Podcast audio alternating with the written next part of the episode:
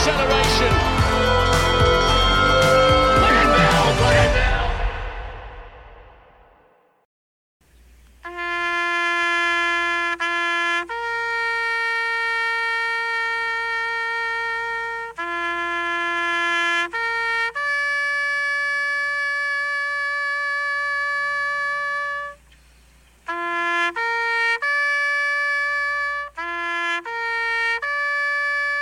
It's a solemn edition of the Let's Run dot com Track Talk Podcast, because the myth of Eliud Kipchoge has been buried on the side of the streets of Boston before we even got to mile twenty. Yes, that's right, folks. Boston Marathon, the twenty twenty-three Boston Marathon is in the books, and Eliud Kipchoge is not your winner, just as I promised you years ago on this podcast.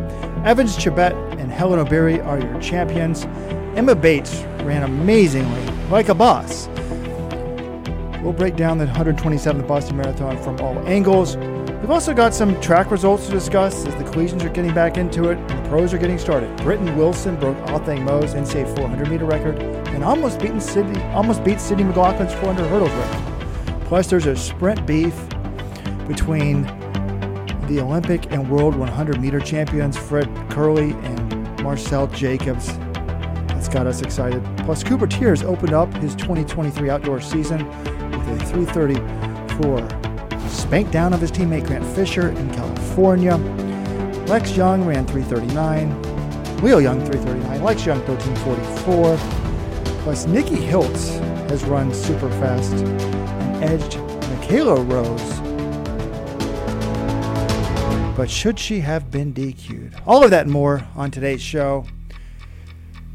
This is former Cornell men's distance coach and Let's Run dot com co-founder Robert Johnson, joined as always by my genetic equal, Weldon, as well as ace staff writer Jonathan Galt. Guys, I saw you in person yesterday, but it's good to see you virtually yet again.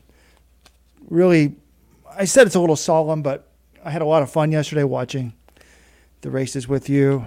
And shout out to Tom Dearden, the author and coach who's sitting next to us. John, he made it a lot more enjoyable as well because he has so much knowledge. He's written a book on the Boston Marathon. If you haven't read it, go buy it, people.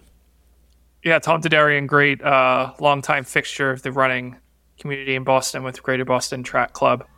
Always still out there running. He's got to be in his seventies at this point, but still gets out there and races. Robert, it was lovely to see you and Weldon over the weekend. It was great to see some of the members of the Let's Run dot com Supporters Club on Friday night. We had a nice little turnout at Dillon's. Really enjoyed the gathering, talking track with people, talking marathon. But I, I got to address this thing. Do I have to call you the king of the hot take or the prisoner of the moment? Some of the things you've already said, you haven't been talking for more than a minute on this podcast. Well, Robert, you're already saying the myth of Eliud Kipchoge. What myth? He's he's the greatest marathoner ever. He lost in Boston. That doesn't change that. He's won fifteen of seventeen marathons. That's not a myth. He has more success this event than anyone in history. So that's one. Also, it wasn't buried on the side of the street in Boston. Mile twenties in Newton. You don't get to Boston until about mile twenty-four. So that's another half truth there exposed. And then the other, this idea that you deserve credit for saying he would never won the Boston Marathon. One, he has run one Boston Marathon. His career is not over. He has said today to the media in Boston, he wants to come back. He wants to win the race. So when he's retired, then maybe you could take a victory lap. If you hadn't actually predicted he would win on our podcast last week and bet money on him to do so at even odds. So I'm sorry. You don't get to say, I said he would never win, and then also bound him and predict him to win and claim that as some sort of victory. As your boss, let me get this correct. Are you accusing me of saying, or just basically making every correction that there is, prediction that there is, like on tape, Eliud Kipchoge will win the Boston Marathon, Eliud Kipchoge won't win the Boston Marathon, and then I pull back whichever one does happen? Uh, I do... F- I like to see both sides, so I can see how my brain would be confused, but this reminds me of the S A T back in the day. And Weldon and I were, you know, good students back in the day, but they always told you, go with your gut instinct. And my gut instinct, I think, was that he was never going to win it. When the odds came out, the, the, the, the desire to make some money may have momentarily blinded me of going with my gut instinct. But when the odds changed, I also put down a max bet on Evans Chebet. Thank you, Mister Chebet. But uh, let's put this out there, because I tried to find the original clip. It, it had to be more than a year ago when I made this prediction. It must have been when he signed up for Berlin or London or something not named New York or Boston. And it really upset me because I said, look, I already know he's the king of the rapid races. I want to see him run a different course. And I said, he'll never win that race. And a pit. I, I, I would like to know my like what it sounded like. So anyone listening, some people have photographic memories. If you remember what podcast episode it was and tell us or find the clip, I will give you a free Supporters Club membership worth one hundred dollars. If you're already a Supporters Club member, I will Venmo you fifty dollars right away or give you this, uh, any two of the shirts that you want of your choice. We've got to get the tape to be accurate, John. I don't want to be accused of just doing things for ratings. It is funny to me, though, because I kind of joke that you like taking these victory laps and patting yourself on the back. And now we can actually see exactly how much it is worth to you. Like, Robert will literally pay you money if you could dig up some tape of him making a prediction, which is correct through one Boston Marathon, but may eventually be disproven as well. But I'm I'm really excited that Kipchoge at this press conference. By the way, Jonathan Galt was a little miffed that he did not speak to the media yesterday, as was Dan Shaughnessy of the Boston Globe. Ripped him in the column for not showing up. Uh, to me, it was an, it was an example of amateur hour, uh, like just by the World Marathon Majors, Boston, et cetera. Like y- you get unless someone's injured and they're a big star. You get them to the press conference. Well, I mean, I'm going to defend the B A A here. They tried to get him. They reached out. They wanted him to come, and I don't think they have it in their... I mean, I don't know what these contracts look like, but it also doesn't create a great impression if you're saying, hey, if you don't talk to this, we're going to take away some sort of your appearance fee, and then other athletes, that word is going to get around. They're going to be like, hey, they yanked Sarah Kipchoge's appearance fee. Like, you're pissing off the world's greatest marathoner. You might not get him back to your race just because you didn't speak to the press. I don't know. I, we kind of argued, like, yes, you put this in their contracts and it becomes standard, but this will be the first time I'm aware of someone being fined in this situation. I don't know. It's kind of a tricky situation all around, but the B A A made an effort to get Kipchoge to speak, and either he or his people decided he wasn't going to talk until Tuesday. So that's kind of how it went down. Let's bring Weldon Johnson into the show. He's been forced to listen to me and Robert go on and on about this. We're going to talk more Kipchoge, obviously, but Weldon, how, did you enjoy Marathon Monday? I enjoyed Marathon Monday, but the food poisoning last night after Marathon Monday, no, did not enjoy that. But doing better, prop, propping myself up here to do this podcast. For the record, we do have audio from Rojo in December saying Kipchoge's not, I said it, you know, it's like years ago I said Kipchoge's not going to win. So this audio could be a ways back, or we want audio before December. In our yearly predictions, I said Kipchoge would not win Boston and he would win New York this year. We'll see if that happens. But John, let's start. Let's give everybody an update of what Kipchoge said today. Then we can analyze the race. I think it's more topical than news today. There was a press conference at ten a.m.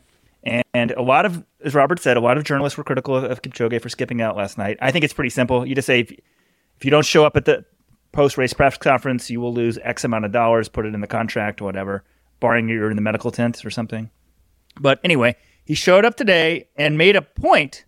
Sounds like he was a little prickly, but he made a point of, like, one, he said he didn't skip the press conference yesterday, but he's also like, I'm here to answer questions. I have more time for the athletes. So, for the journalist. So kudos to him today for trying to rectify the situation.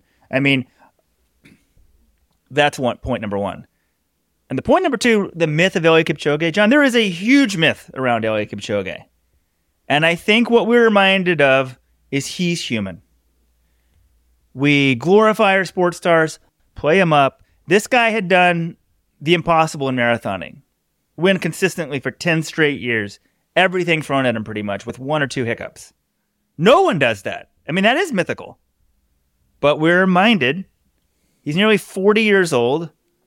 Boston, you got to respect the course. And maybe in retrospect, it's not that shocking he lost. I'll actually go with John here. if I re retaped the intro, I would not say myth. Maybe I'd say the the aura of invincibility or something. Like, the guy's amazing. But I, I was really excited to see that he. Well, first of all, at the press conference today, he said, "If you said I skipped the press conference, you're a liar." Should we? No, no, no, no, no, no, no. Let, let's. What exactly what he said was, I did not actually refuse to talk to the media. Did you talk to me? Then who are those media? Who are those media, please? Then they are lying. Because a media member asked him why he didn't want to speak with the media. And Kipchoge claimed as if that wasn't the case. You didn't want to talk to the media after the race. Was, what was your, no, I don't know, feeling? You are lying. Ask, ask the right question. Yeah, with sadness. I don't ask the right question. That's not the right question. Okay. I was not. I. I didn't. I didn't actually refuse to to to, to talk to the media. Did okay. you talk to me? No, no. no yes. But then who, who are those media? About you. Yeah, you who didn't. Are those media, please? Okay. Then I lie. I am free. That's why I'm asking all the questions, yeah. one by one. Do you guys still have a question? question? Any other questions? So. I don't know if that means he never received this request. Maybe his management team got the request and didn't forward it to him, to, to him or something, but there was a request made to, for him to speak. He didn't show up, and now he's claiming he never refused to talk, even though the fact is he did not talk on Monday. We don't need to... Look, people want to hear about the race and everything, but it was very interesting to see because normally Kipchoge is calm, measured, wizened. This he got testy and prickly, and was calling these people who say he refused to talk to the media a liar. But then it's great because the B A press person tried to cut off the interview. She thought it was, and then he said, "No, I'm happy to talk to them." And he talked for an extra ten minutes. So he did like twenty minutes, and and went, made everyone raise their hand, make sure everyone had been spoken to. So amazing job of handling today, because I was saying when, when he was, fell back in the middle of the race, I'm like, I want to see how he handles this. Does he make excuses? Etc. He's always been so gracious and so great as a, but it's easy to be gracious and great when you're a winner. How do you handle adversity? So for, for me, for him to, for, and then from, so it sounds like he did a good job today. Not a so good job yesterday, but we don't know who to blame for yesterday. But from a athletic standpoint, the fact that he said he wants to come back to Boston and win the race was amazing for me. If he actually comes back to Boston next year, I'll be extremely surprised, but I will have the utmost respect for him and will never criticize him again for anything. Because what what I said was, this guy's unbeatable in rabbited flat races. I mean, I know he's lost a, a, one or two, but... Basically, that's why it was getting boring for me. I, I know that he can do that. Can he run a hilly race? And the answer yesterday, at least when it's raining and the wind's blowing in your face and you're trying to lead the whole thing, is no. But does that mean he's permanently... Like, like if he views this now as a challenge and comes back, even though that could put his Olympic team je- spot on the in jeopardy, all the more power to him. Because... I think it would send a powerful message. We cannot be afraid to fail in life. Impossible is nothing. Oh, that's Adidas. Possible is nothing is Adidas. What does he say? No human is limited. No human is limited. Like, I just think it would be a great life lesson. Like, this is what I want to do. I've won Wimbledon ten times. I've won the U S Open ten times, et cetera. I need to win the French Open. I need to win Boston. You know, this is this is what he needs. Like, he needs a win in Boston and or New York to complete his legacy, which is almost perfect except for this. And you wrote in the preview article, like, never has someone who's done so much had so much at stake on like Thursday or Friday. And I was like, really? Well, what's at stake? But now that he's lost, I see what you were you were meaning by that. Like, you know, the question remains, can he challenge, can he win something like Boston? Yeah, I don't know if he'll show up next year. He didn't say for sure next year, but he said he wants to come back, so maybe it means twenty twenty-five. I First of all, I'm giving him props just showing up this year. Uh, he could have very easily just blown off Boston forever. He knows he could have gone to Berlin and New York, and sorry, Berlin and London, where he always wins and always makes a ton of money, and he runs really fast times, and he knows he's good at it. He already won the Olympics twice. He retires. People say, oh, he never won. You know, he never tested himself in Boston, but you know, he he would still have this unassailable legacy as the best of all time. He just never ran on a specific kind of course. So the fact that he even lined up in Boston and ran the race on Monday, uh, he gets a lot of credit for that. That's something running fans wanted to see. He gave it a shot. He got beat. And that's okay, but he at least gave it a try. I'd like to see him come back as well, but he already gets prop respect for me for even taking it on in the first place. What I think is interesting to discuss, though, is how he lost. Because he made a big point, well, at least when I spoke to him, I wanted to know, is he going to approach Boston differently than these other marathons? Is he going, in, both in terms of his training and the race itself? And the answer was absolutely not. He trained the same training. He didn't stress a lot of uphills or downhills. I mean, he runs hills in training, but you talk to anyone who prepares for Boston, they will say, yeah, we really worked on what, practicing running downhills, learning how that feels, really callousing your quads to that pounding, because there's a lot of downhills in the opening half before you get into the uphills, and then downhills again from Heartbreak Hill to the finish. He didn't do any of that hill-specific training. He just did the same program that he always does. That's one. Number two, in terms of the race itself, he didn't run this like he ran his previous two unrabbited races, which were the Olympics in twenty sixteen and twenty twenty-one. He went out to the front, and he was acting like this was London or Berlin minus the pacemakers. He was at the very front. He was pushing the pace. He didn't care at all that there was a small headwind. He made sure, you know, he was the guy dictating everything here. But this time, he didn't have any paces to block the wind for him. And he goes out really fast on that opening downhill.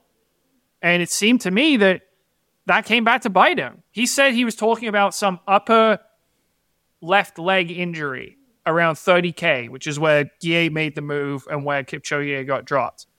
That's in the middle of the Newton Hills. Well, guess what?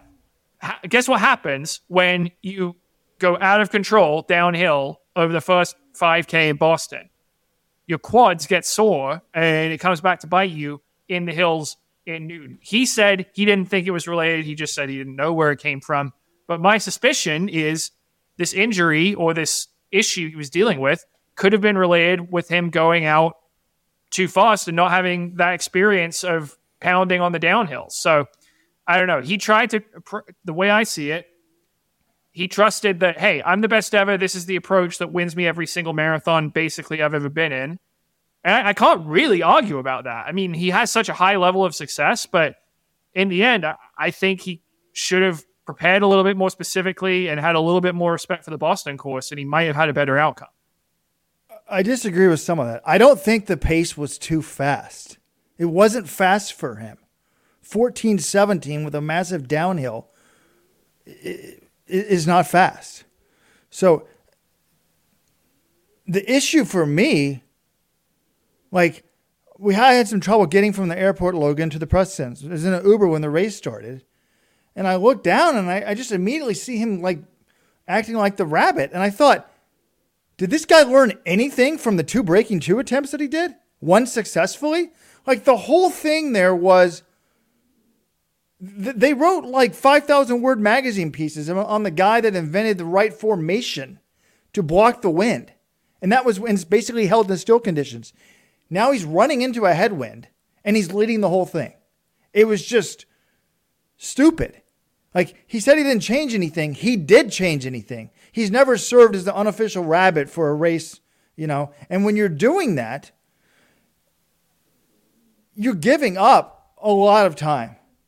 I mean, I think, look at it. Breaking two, he ran one fifty-nine forty with a rabbit the whole way. When he runs the world record without a rabbit the whole way, he runs two oh one oh nine. So he had the rabbit for basically halfway. So a rabbit is worth two minutes. And he's he's good, but he's not really two minutes better than everybody else in the world. He's run two oh one oh nine, and guess what? There was two guys in this race, including one who ended up winning it, who had run two oh three flat. He's almost two minutes in the world better than everyone else. So when he was leading, John, we I was just like, wow, this is okay. He probably doesn't feel the wind, but I knew it had to be there. Like, the weather report doesn't lie. And I thought, around fifteen miles, I'm like, okay, if he actually does this, this is just beast mode. Like, this is just him. You know, we, we talked about him maybe not wanting the pace to be slow, so it's not a sudden burst, but I was like, you don't need to do it from the front. And C J Albertson, the American, said, I thought that Augustine Choge was in the race to rabbit him. He's got a teammate who didn't do anything. Like, he's like, I just, I didn't, I was shocked to see him out there pushing the pace. And C J Albertson said, when I was in the lead pack, the thing that I noticed was Evans Chebet was tucked away in the back. He was being Kipchoge in the sub two. If Kipchoge wants to rabbit him, go ahead. And Chebet's English isn't good, but through a translator, he said, I didn't want to show off and show that I could win the race. He's just biding his time, biding his time, biding his time. And we saw that. What do we see in the women's race? Hellen Obiri won Boston and she bombed New York. What happened in New York? She was up front. She was pushing a lot, et cetera, and she won it. Now, I'm sure there's some people that are Kipchoge fans saying, Rojo, you're making too much of this. Because in the past, when the rabbits have dropped off in, the, in these rabbited races, he does just push, push, push, push. You know? I mean, there's been a number of guys that have made it thirty K. Guy Adoli made it with him. And then, you know, even twenty-two, twenty-three, he's there and he finally breaks them. But I just think doing it for twenty-six point two miles when it's cold and windy in your face, easy to say now in hindsight. I think there were a couple differences this time in that, one, like you said, he didn't have the pacemakers like he does in most of these races. And two, when sorry, when that's happening, and two, there was a headwind. So you combine those two factors, it's going to cost more. And especially when there's no pacemakers, I mean, that's mental energy too. That's, you know, you got to be focused. If he really wants to leave every lead every step, and that's that's his mindset, basically, is he wants to be at the front at, at all times, then that's a lot of things to worry about when someone comes up on your shoulder, if there's one little mini move in there or something, and you're always, always responding. Whereas someone like Chebet is just hanging back and he's like, yeah, yeah, yeah, it's fine, it's fine. Just wake me up when we get to the hills, essentially. Um, but Kipchoge, like I asked him today, the press availability, you know, do you think the headwind had an impact? Do you re- regret leading so much? And he said, what do you think when you see me at the front and everyone else at the back? I think it's common sense. This is sport and you need to push. Sport is pushing yourself and actually enjoying it. He sees himself as a front runner. He, at this point, he's been in the front so many times in all these different races. That is how he runs. That's how he views himself as an athlete. And he couldn't change that mindset for Boston. And it doesn't seem like he's willing to coming back. And I think that would be a mistake. I think next time out, he might need to be a little bit more cautious. And I'm curious if he does ever return to Boston, will he prepare any differently? Will he race any differently? From it's been one day, and he says doesn't seem like it, but maybe with some time to reflect on it, he says, "Oh, maybe maybe I do need to change one thing up. You know, maybe Boston is a different race than all these other ones I've won, and I need to prepare a little differently." And one thing that should be pointed out in terms of the pacing is everyone, all of the other top competitors, they were running the same damn pace as Kipchoge. Admittedly, they weren't all breaking the wind. No, and I think that's also part of it is we can all sort of put together all these reasons and speculate as to why he lost and could these strategic tweaks have happened, have made a difference. But we don't we don't know. I mean, Evans Chebet has been in fantastic shape the last couple of years. He's run two oh three flat, like you said, Robert, in Valencia in twenty twenty. Maybe he's in two oh two shape now, and he's also more suited to run this course. He probably practices a little bit more specifically for it. He's more experienced here, and he's won now three races in a row. There were some fantastic, fantastic guys in this field. So even if Kipchoge is maybe a little fitter, that that win, that breaking the wind might have been the difference. Or maybe Kipchoge and Chebet were about the same shape, and maybe that's why Chebet won. I mean, there are so many different things you can sort of point at, but I, I think you got to give credit to the athletes who did run well. I mean, two oh five fifty-four in Boston, third fastest winning time ever. Really impressive running into a headwind. Well, super impressive. I, like I, I don't think that leading and this and that, I mean, caused Kipchoge to fall off that much, that early. So I, I think, you know, it, it's it's a little hard to know exactly what went wrong, but you know, someone said "Father Time waits on for no one" in the message board, and I responded to that and got the following post got fifty-three upvotes and one downvote. I said, look. Kipchoge is not suddenly old and out of shape. He set the world record in his last race, number one. Number two, he led the entire race in the wind. Number three, it's hilly. And the fourth thing we haven't talked about, potential reason for the loss, is the last marathon he lost was in similar conditions, rainy and pretty cold. I think um, twenty twenty London, it was like forty-eight degrees and rain. He has won races in the rain in the past, twenty sixteen Olympics, but that was in the seventies. And twenty seventeen Berlin was a little bit warmer, though. It was like fifty-five degrees. So... I mean, it was fifty-two in Boston. It wasn't really that much different. I don't know. It seemed pretty chilly to me. And C J Albertson said it was cold when it started raining. I just, we saw everybody shut down when it got cold, when Yuki Kawauchi and Des Linden went. It wasn't like that, but I'm just throwing that out there. Like when I saw the weather being similar to what it was when London, it made me a little bit nervous. And then there's one other thing that I don't even know, but I just, I saw this on the message board. And there was actually a thread in the race when it was happening live. I didn't understand what they said. They said, wow, there's an amazing commercial for Adidas right now on T V. And they meant the actual race broadcast. Now, Adidas sponsors the Boston Marathon, so they like to send a lot of their pros there. For some reason, it's an ego thing for the shoe companies to win their marathons they sponsor. But the men's side, they went one, two, three. All Adidas-sponsored athletes. And I thought, is it somehow possible that the Adidas super shoe is better than the Nike shoe, particularly in the rain? It could be. They have this continental tire grip. Uh, that's the, what they use for the sole, essentially, and they're pretty proud of it. I mean, we have we've seen Nike athletes win in the rain as well. Bridget Kosgei crushed everyone in London twenty twenty, but maybe that's something to do with it. I, I just want to say, this is a hard race to win. It's supposed to be hard. Boston isn't like these other majors. It is unique, and Kipchoge, we were debating ideal strategy before the race, and I was wondering, actually, does it make sense for him to push it a little bit harder? Because then he doesn't have to contend with Benson Kipruto or Evans Chebet crushing the final five K like they did the last two years. And Chebet, his thirty-five K to forty K split was fourteen fifty-five. It was a full minute slower than it was last year. So in that respect, it did actually work. Kipchoge just wasn't there to hang around. But it's It's difficult. Like, you actually have to come up with strategy and make decisions as the race goes on and adapt to the weather, which is unpredictable. And those are all things Kipchoge is not really used to doing in these marathons. Most of the time, it's just good enough for him to show up as the fittest guy in the start line. And he can just kind of pick, okay, I'm going to hang behind the rabbits until they get to here. And then I'm just going to keep up this pace and no one's going to go with me. This time, he had to do a little bit more thinking and couldn't quite adjust, but it's a lesson, and he'll learn from it. I see what you're saying, John, but he, the, the the Olympics, he's been maestro, so I don't think the thinking is a problem for him. But let's talk about some of these other, you know, performances out there. Evans Chebet, I mean, how good is he? He's won Boston, New York, and Boston in a row. He's run two oh three flat. Six of his last seven marathons uh, wins, and then, yeah, like you said, that includes three straight majors and Valencia in twenty twenty, which was a stacked field. I'll put it to you guys, who's the best marathoner in the world right now? That's easy, John. Chebet. It's easy. It's an easy decision for you.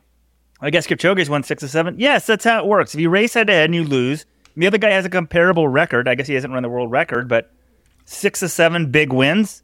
Oh wait, I thought that was impossible. We just said that's not possible, essentially. So, to me, it's Chebet.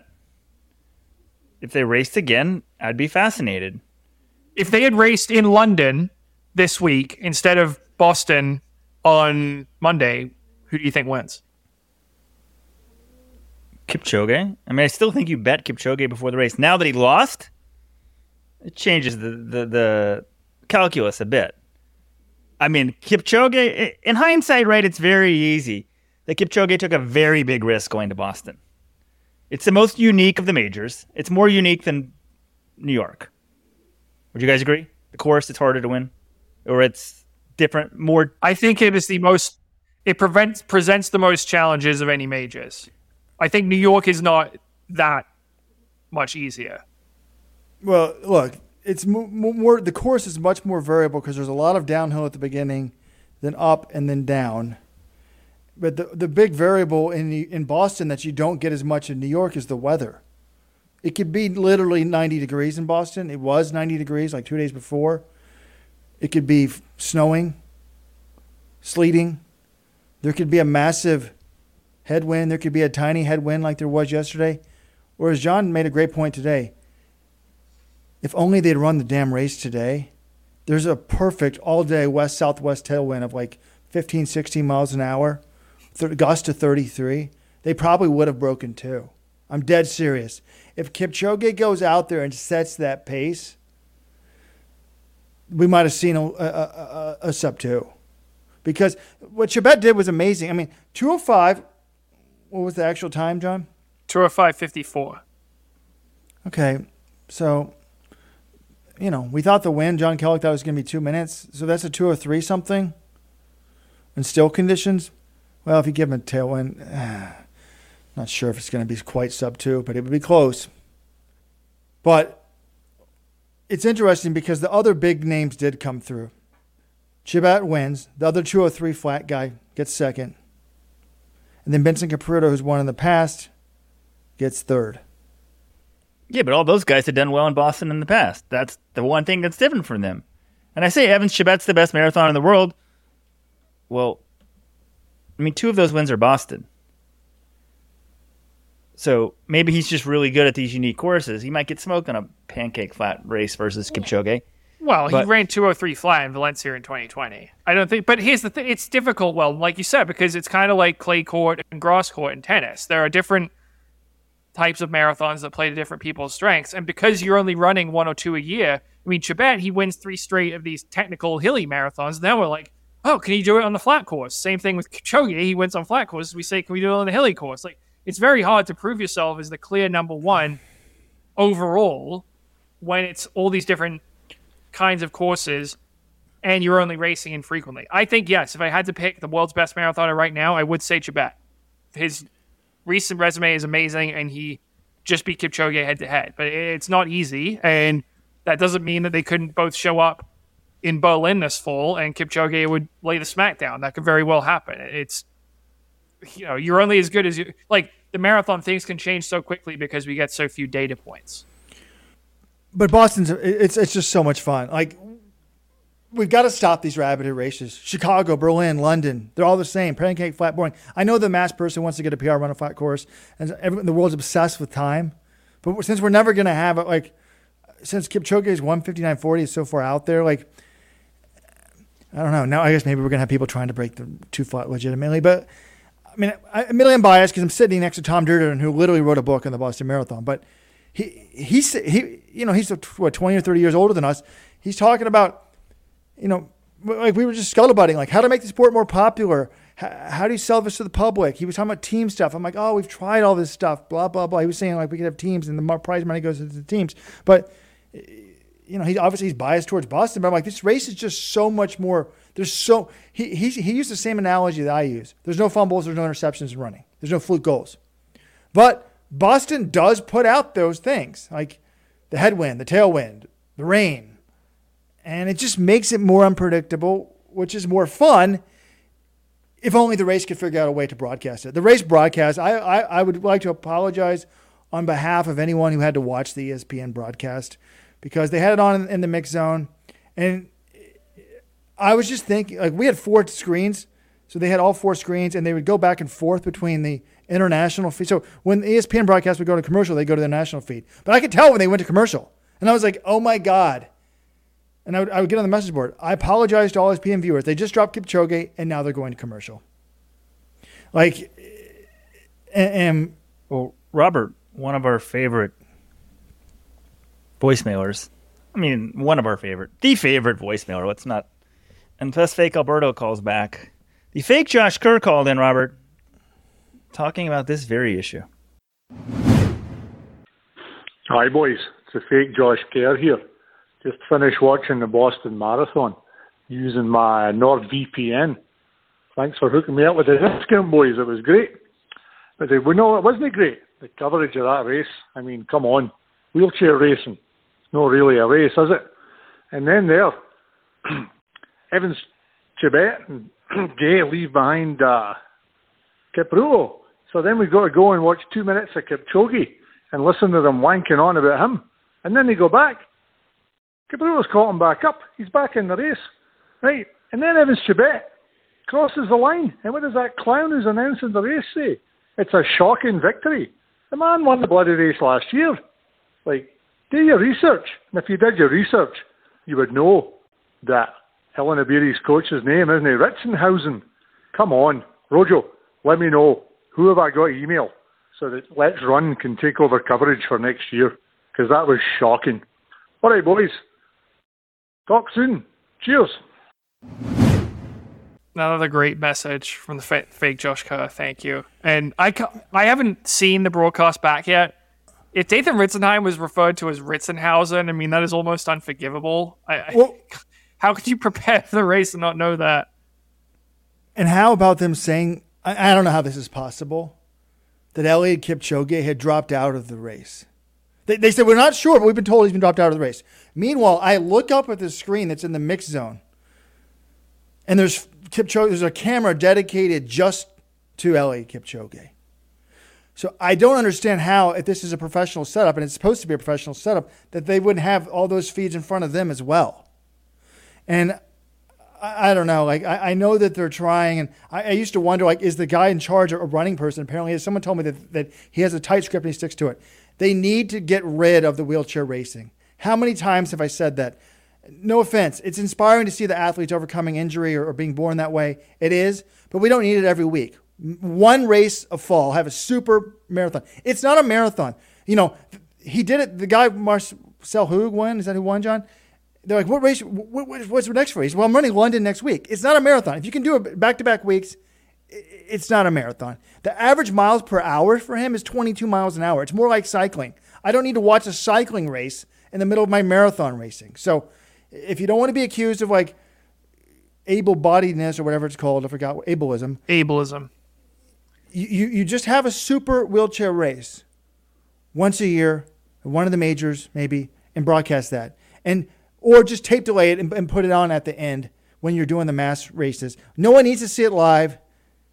It no, it's, it's very simple. Broadcast. You add a, a two-minute clip at some point in the broadcast just saying, and here's the recap of the wheelchair race. And it's here's Marcel Hoog winning. It's here's Rosanna Scaroni winning. And that's it. I was talking. I was sitting next to a reporter for a major national publication covering this race, and he just was incredulous at how much attention they gave the wheelchair race. And he echoed what we say: it's that like people do not write about this sport. They're not.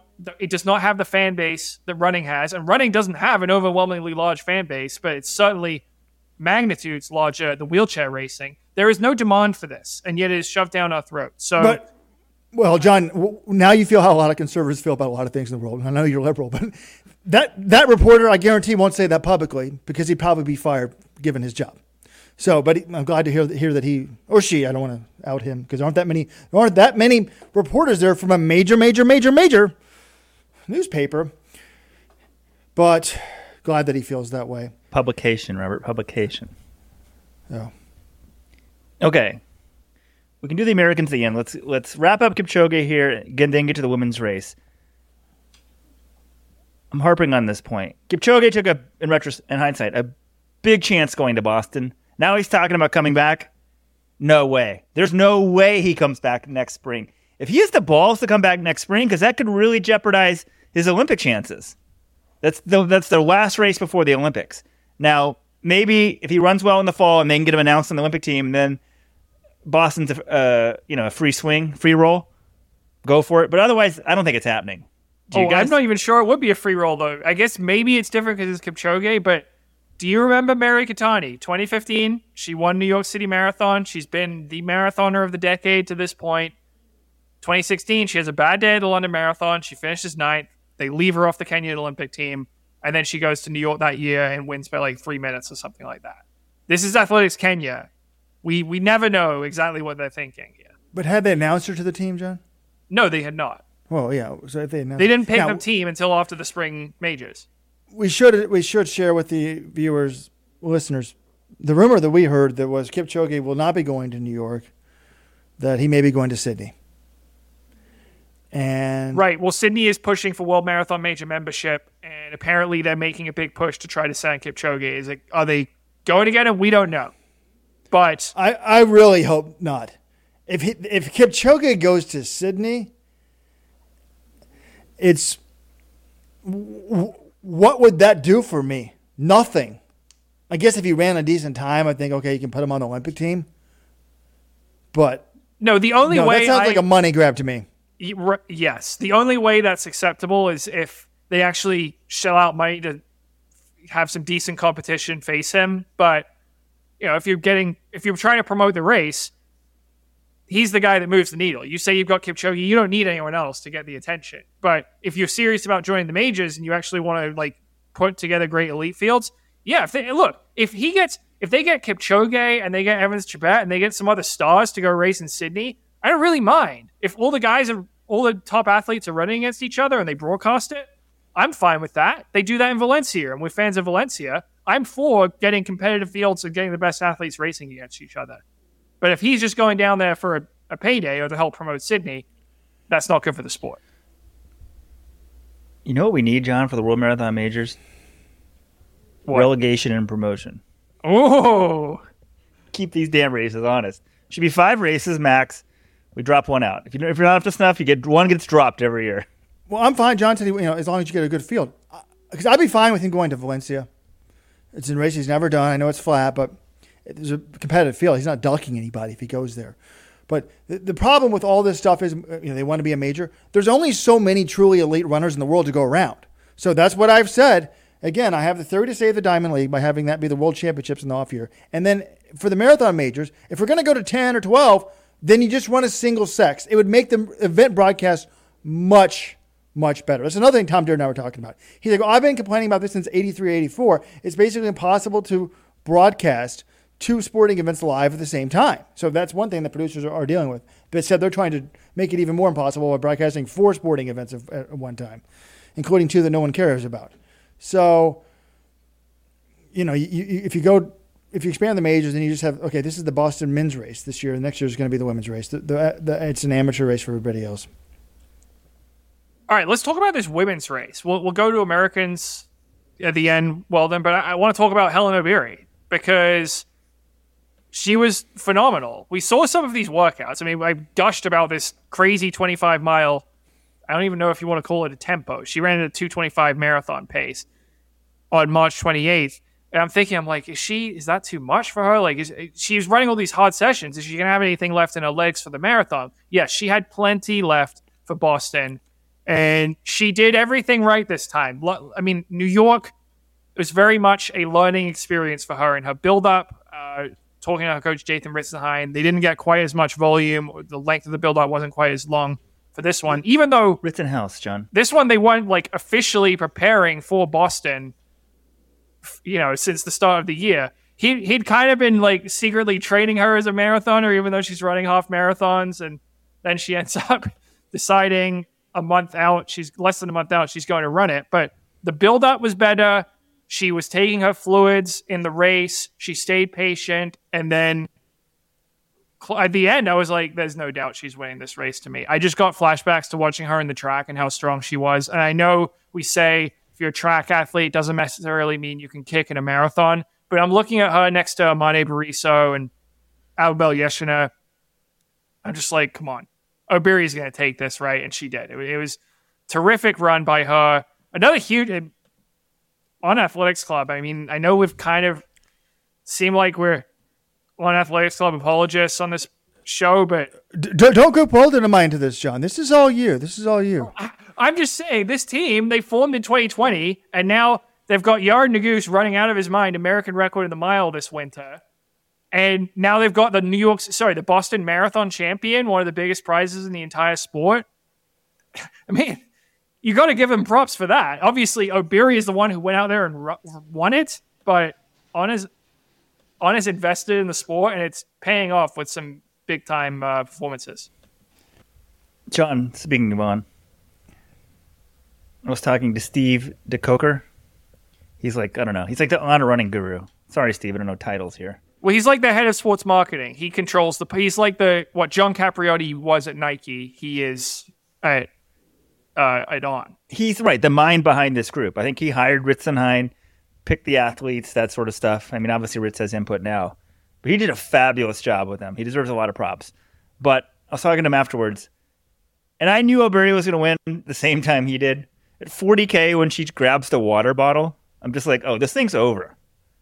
Because talking to her beforehand, we're like, what'd you learn from your first marathon? She's like, never lead. I'm like, that really wasn't the, that's not what I would have taken away. She's like, I took the lead too soon. It's hard in the marathon to lead. And you couldn't see her a lot of the time in the broadcast. I'm like, where's Obiri? And she's like hidden in the pack. And then she's also like, I didn't drink anything after five K. I needed to drink fluids. And she worked on that. So when she took a bottle at forty K, one, like, it's not going to, I don't, some physiologists can prove me wrong. It, there's no way that does anything. There's no way that can hit, hit you in the next six minutes running. But the mindset of she's just like, oh, it's important to get water. Like, she's just like cruising at that point. And the other thing, I evaluate, look at this race, very similar to the men's race. Kipchoge took a huge chance in running Boston. It's obvious now, and it didn't work out. Obiri did the same, and she smashed it out of the park.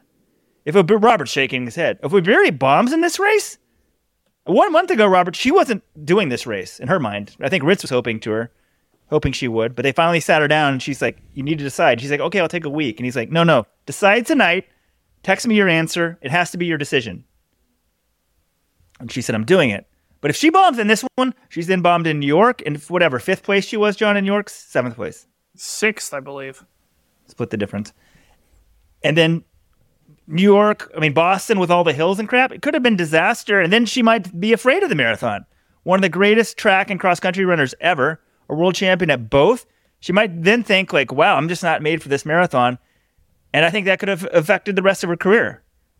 But now it's like, look out. We have a new star. We have a new coach, Ritzenhausen. And a new name. I mean, it's great that Dathan's living his authentic self these days. I was shaking my head because I think the person who took a big risk in this one was Ritz. And when John gives the fanboy all the love to Ritz, I just get, it bothers me a little bit because, yeah, I'm jealous. I don't like the coaches younger than me. I feel like if the shoe companies gave me and John Kellogg a blank checkbook and I could steal the top runners in the world from other groups, I'm pretty sure I could do damn well. But Ritz has done an exceptional job. It's like I didn't expect Joe Klecker to be as good as he is. And the, the there was a big risk by putting Obiri in this at the last minute because he doesn't have credibility with Hellen Obiri. He's got credibility with all the Americans and all the track runners. She moves over here. She bombs this race. He says, you need to do it. And she does, and she doesn't do it. Then she may doubt him. And it, it's hard to get credit. Credibility is important. But she totally has it. And But this isn't that shocking, really. If you think about it, she's like, oh, it sounds like, she, I really like being in America. And she basically just said, you can listen to the video, but she basically sounds like it's just a professional setup. I've always said that if you've got an African who's not in a professional setup, huge talent, or it doesn't matter, African, you get one of the world's greatest talents who's not in a full-time professional setup with masseuses and blah, blah, blah, and you put them in that setup, they're going to run better. In Kenya, she wasn't in one of these training groups. Ricky Sims, her agent, I mean, he did a great job. He coached her to two world titles in track, but he was coaching her remotely. She's like, yeah, here, the coach watches me run every day. And I guess, well, I guess, you know, Pete Julian, some of these coaches in America coach remotely too, but I just think it's, like, it's motivating to have your coach on a bike next to you as you do the long run. And I just think I'm going to totally praise Ritz for this one because he did a brilliant job. They messed up for New York. They put so much pressure on her. They said she's in amazing shape. I'm like, okay, if she's, you know, maybe she could break the world record. I'm like, if that's the case, then put her in a world record race. Put her in a flat race. Put her in a hilly race. I mean, maybe she's not great at hills, although she won or house cross country, so she must be pretty damn good at hills. But uh, I just think there was a lot of talk and pressure, and then she didn't hear. I think he was planning on her running a marathon all spring, didn't tell her, and then says, hey, you're really fit. Do you want to do it? And she does it. He lowered the expectations. They, she ran like the veteran. Kipchoge ran like the idiot, and she's the champion. So amazing job for the O A C and Ritz, particularly Ritz here, because I feel like he was at risk here more than she was. Now, one criticism here. Dude, Ritz, you didn't actually win the race. Hellen won the race. So when she wins, you should not be hugging her more than her husband. That's all I got to say. But this is Robert's. All right. This is Robert's pet peeve is people who aren't the husband hugging athletes like in the finish area. I, I feel like this happened. A, was, wasn't this something happened a couple years ago? There was when Des won, someone was hugging her a lot, and it was like Joan Benoit Samuelson, and then you were like, why are they hugging him, her more than Ryan Linden or something like that? I, I feel like this is not the hey. first time you've complained about this. Do you remember the specifics, Robert? Josh Cox and I are friends. That oh, Josh Cox, that, that, was it. that was it. Don't badmouth my boy, Josh. I've been talking to him a lot at these events recently. I don't, uh, unless someone proves a tape that I yelled at him. I didn't say that to Josh, but in this case, I was just like, no, because the coach, it's really fun being a coach. I always say, what do rich people do? They buy horses, they buy sports teams. But I don't know. Let the athletes shine there. Well, I think it showed how important it was to him, right? Like, it should be, we need to listen to like the unstated rules of running. That should be one. The coach is not allowed to celebrate more than the husband. It's just kind of funny, but I, it was a big deal for him. And Robert, he would have been fine though. He still got like, you know, arguably the number two miler in the world right now in his group. But I, all right, I want to praise Hellen Obiri, not just for the way she ran. This is one of the most incredible runners we've ever seen. Is she like the greatest distance runner ever? No, but look at the stuff she's done. You could make an argument she's the most versatile elite distance runner we've ever seen on the women's side. She whoa, has whoa, whoa, whoa, whoa, whoa, whoa, whoa, whoa. Look, Safan Hassan's in that conversation. Safan Hassan has yet to run a marathon. I'm saying, you know, Safan goes from eight hundred to the half, and I'm not saying, you know, you can debate. Safan has won more titles than Hellen Obiri. I think. Certainly more than Matt. I mean, Safan's won two Olympics. She medaled in three events and won Olympics. That's one of the most insane performances in the history of distance running. So, look, I'm just saying, Hellen Obiri has a world championship medal in the fifteen hundred and has run three fifty-seven. She has a world indoor title at three thousand meters. She has two world outdoor titles at five thousand meters and two Olympic silvers at five thousand meters. She has a world cross-country title on the toughest cross-country course Uh, world cross country has ever seen, one of the cr- toughest cross country courses I've ever seen. She's run sixty-four twenty-two in the half marathon, and now she's won the Boston Marathon. That is success in so many different arenas, so many different events, all by the same athlete. It's phenomenal. I mean, Robert, how many how many athletes, male or female, can win a world championship medal in the fifteen hundred and then win the Boston Marathon? It's crazy, crazy range. She's got great range, but what she doesn't have is an Olympic gold medal. Haile Gebrselassie won the world indoor fifteen hundred meter title. He won a hell of a lot of gold medals, and he set a marathon world record. Now, my, my complaint about Haile would be was he never won world cross. Hellen Obiri won world cross. Well, yeah, but he also had to run world cross when everybody in the world showed up to do it. Paul Turgot was rolling it in every year. I mean, I mean Obiri name... beat someone called Gaudet in the race that she ran. This made me think that, imagine if, I mean, I know uh, Haile did run New York at the end of his career, but he, he didn't want to do World Cross because he knew he wouldn't beat Turgot, and they didn't want to run New York and Boston. He just kept going back to Dubai every year and Berlin every year. It bored the hell out of me before I was bored the hell out of Kipchoge's excellence. So, Paul Turgot, by the way, did win World Cross and set a world record in the marathon and win New York. I just kind of feel like if we had real legit courses all the time, there's some chance that that dude could have been the greatest of all time. I guess he wouldn't have had the world records. It's hard to be. Just we've never had the perfect runner who can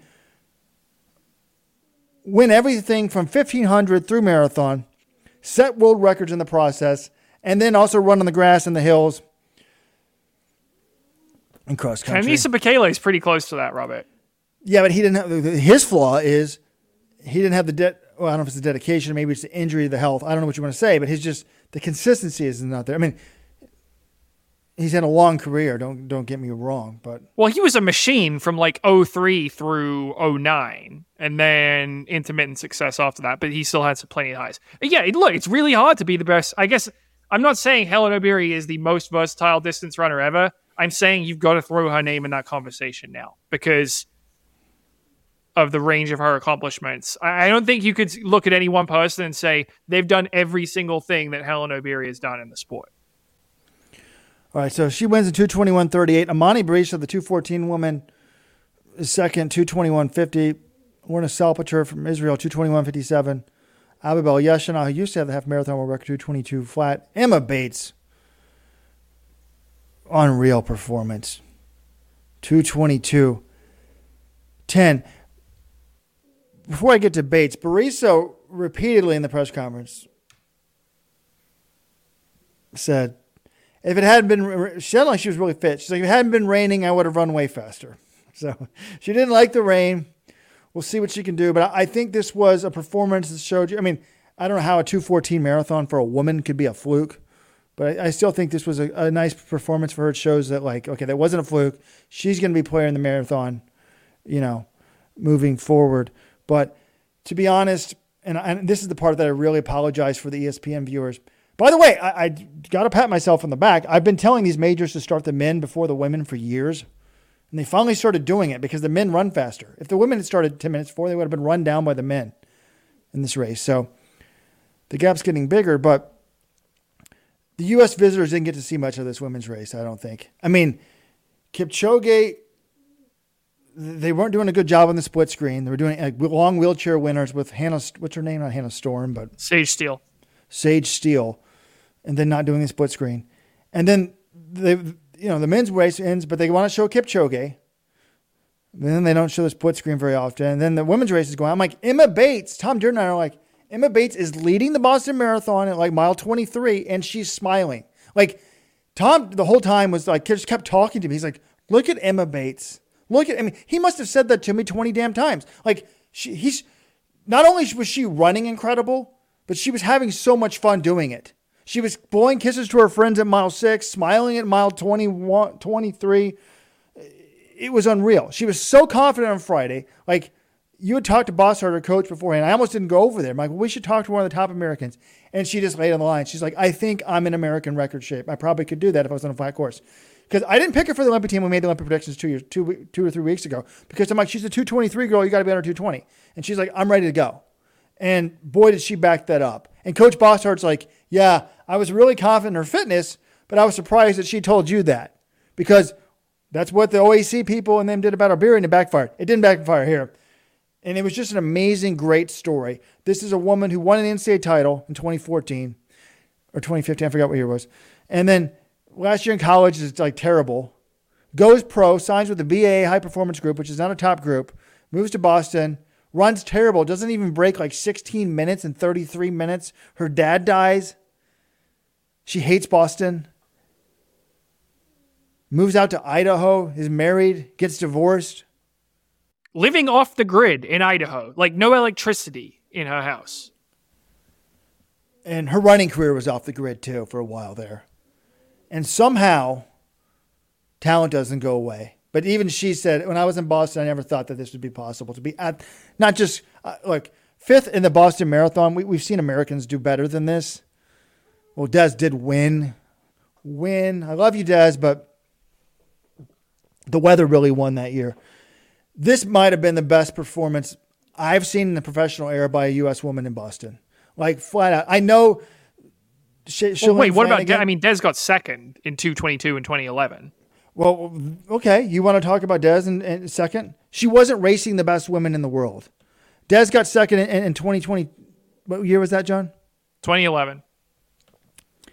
And the winner of the race was Karen Killall. I mean, no offense, she was a great marathoner, but she never broke two twenty-two in her life. The third placer, Sharon Cherop, also never broke two twenty-two in her life. Now, Sharon Cherop did get World Championship bronze that year in the marathon. I'm not saying these are bad marathoners, but this race had more firepower. I guess she finished farther back. There's more firepower. I just was extremely impressed by her. Yeah, no, I mean, look at the results and look at the people she was behind.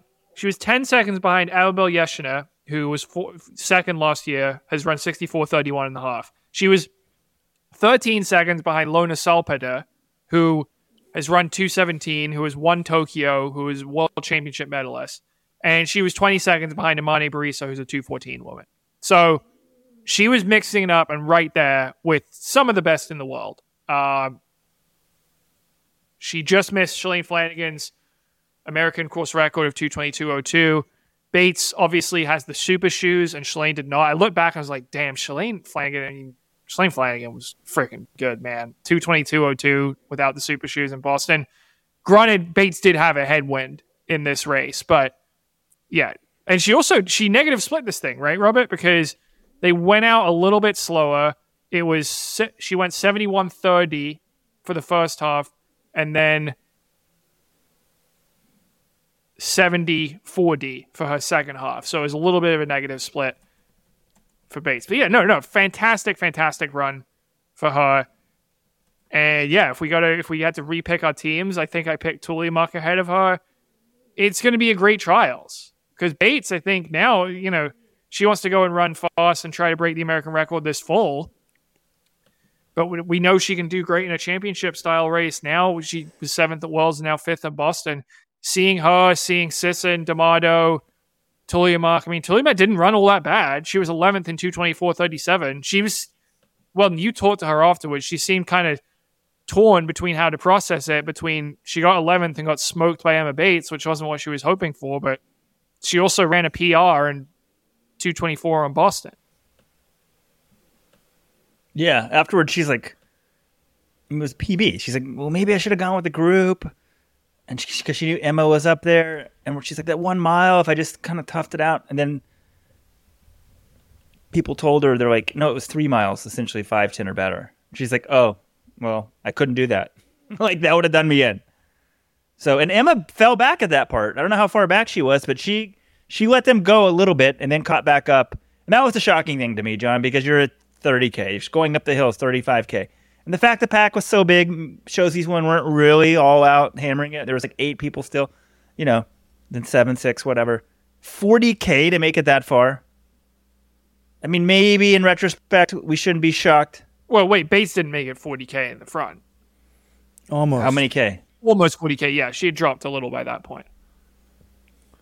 And so, I don't know. I was like Robert. I just was like, is this the best performance, you know, abs- on an absolute level by a woman in Boston? And maybe that's not fair with super shoes, but it was into a tailwind. And just, but you don't expect Emma Bates to compete with that firepower. And they could say, okay, she got destroyed the last two K when they took off. But I'm still super impressed. I mean, she ran two twenty-four, and Chicago. She's a former podcast guest. We had her on after Chicago. This just shows how we maybe need to have the relegation promotion. She ran two twenty-four in Chicago and got second one time on a pancake flat course. You know, she's a better man on it now, clearly. Granted, that was the COVID year, right? Yeah, that was. It wasn't a weak field. It's, sorry, it wasn't a strong field, and it was a hot day. So, yeah. Look, I mean, I'm sure I don't. I don't know what Joan Benoit's best performance on this course was, but in the pro, that's why I said the modern pro era. She, I mean, because, she broke a world record at the time. It was, you know. But she, I looked it up. April twenty-first, twenty fourteen. Shalane Flanagan. I mean, the wind was nine miles per hour out of the southwest, so that's a it's a crosswind, but kind of a pushing wind helping you. So I, I think the wind here hurt her by more than what the super shoes helped, and the, this was a better run than what Flanagan did, in my opinion. So I, I just. Flanagan was a great runner. I don't know. She just never, I guess she did win New York, but I never saw her enjoying a marathon like this. To me, the marathon seemed like a struggle for Shalane all the time. Well, Shalane was a very serious athlete, and Bates is not, I mean, Bates is great, but she's not quite as, you know, just kill or be killed out there. And I think that's part of what made Shalane great. She was just a total badass when she raced. But I, I think it is fun when you see these athletes up front enjoying it. Like, One of the cool, one of the things I feel like we always ask these athletes, the Americans who spend any time near the front, like, what was it like to lead the Boston Marathon? This is the most famous marathon in the world, one of the most famous sporting events in this country. And to be an American and to be up front and with all the crowds cheering for you, a lot of the time, you know, the crowds in Boston, relatively knowledgeable. A lot of them will know this is an American out there. And you get cheered for, you know, people be like, Mantz said a lot of people were cheering for him. I guess you have the bibs on the name too, so maybe they just know your name because of that. But it's a really cool feeling. Very few people get to experience leading the Boston Marathon. And yeah, enjoy it. You should enjoy it. I mean, you know, it's hard to focus for twenty-six point two miles an hour. There is nothing wrong with, for a couple of moments, taking just a second to appreciate what's going on. Now, Coach Bossard said, you know, people say, did you plan on leading? She's like, no, my coach told me not to. But at mile twenty, he said, hey, just, you know, basically go have fun, do what you can do. But he had some interesting comments in the sense of, he's like, she likes to run on her own. She doesn't like to run. She doesn't. She just likes to be free and run. And I told her, like, part of the maturity process of an athlete is to learn how to run in the pack, you know, and just let the pack do the work for you until it's time to strike. So it'll be interesting to see what happens at the trials if she runs, you know, that type of thing. Do you see how John threw that in there? Boston, the most famous marathon in the world, just stated it as fact. Well, it's interesting because I read the Boston, like, I think that to myself, but I'm also from Boston. And then I read the Boston Globe, and I guess they're biased too, but they're like, yes, this is the world's most storied road race, so the most famous world race in the road. As running, I mean, you guys are in the running community, American running community. Okay, if it's not the most famous, what is? Do you do, do you disagree with that statement, Weldon? In the U S, you could argue New York or London. You could, do you? If if I asked you what's the most famous marathon in the world, what would you say? I think I had been partial to New York recently, but Boston, the tradition, even just as a media, you go at the same place. It's so convenient. I was looking at the Acela schedule. They might make it easier. The first Acela gets into Boston at ten a.m. Like, the train drops right there. Like, everyone should go watch this thing. Takes you to the finish. It's just the history. Well, not everyone has the media pass to the Fairmont Copley Plaza, Weldon. You got to stake. I saw people staking out the turn onto Boylston. It was like eight forty-five. I was walking to the media center, and there were already people there at the, that turn. People weren't going to be showing up for three hours. Robert, I'll put it to you. Most famous marathon in the world. What's your answer? That's like a biased question because for the last ten years of my life, when I've really been focused on Let's Run, I've been focused on what's the best marathon in the world, and that was clearly London for the pros. Most famous probably be Boston, but if they sit on their laurels, I won't care about the race, and I won't care pretty quickly in terms of the elite field.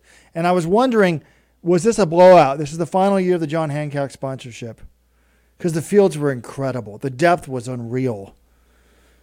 And I'm just like, maybe this is the last year, and they just said, screw it, we're just going to spend a lot of money on it. We'll oh. see what happens next year when Chicago comes in at Bank of America, because the Chicago fields have been terrible. Not t- uh, terrible is a little bit too far of a word, but they have not been great in recent years, a lot of a lot of recent years. So Chicago is kind of where Boston was for a while there, not doing so hot. Let's see what happens, because it can change quickly. If you're not supporting the top talent, they're not going to show up, and they're going to go somewhere else. But my biggest yeah. winners of, of the weekend. Wait, wait, uh, Obiri- wait, Robert, Robert, before you get into the winners, I just want to say, all listeners, especially international listeners, I want you to answer that question. Jonathan Galt at let's run dot com. What is the most famous marathon in the world? No, voicemails. We need voicemails. one eight four four Let's Run. Oh, my God. We, we half of us don't check the voicemails. It's easy, but, yes, I want that answer. I want to be set straight. And... Well, the Olympic marathon is the most famous marathon in the world. Okay, I, I guess if you think it's the Olympics, you can put that. But if you think it's the Olympics, I also want your secondary answer. So please let me know. Robert, winners and losers. Uh, I mean, I'm not sure in terms of order, but I, I had really four winners.